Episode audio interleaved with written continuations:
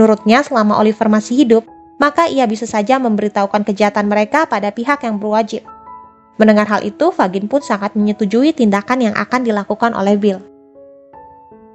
Di sisi lainnya, Nancy yang memang kasihan dengan nasib Oliver, setelah mendengar rencana Bill yang akan membunuh anak itu, ia pun memberanikan diri dengan mempertaruhkan nyawanya bertemu dengan Mr. Brownlow dan memberitahukan kejadian yang sesungguhnya pada pria tua itu.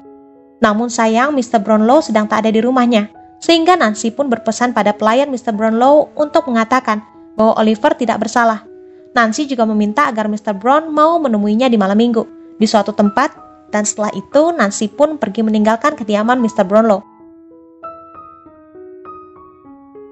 Suatu malam, tepatnya di malam pertemuan antara Nancy dan Mr. Brownlow, Nancy terlihat sedang bersiap-siap untuk bertemu dengan Mr. Brownlow.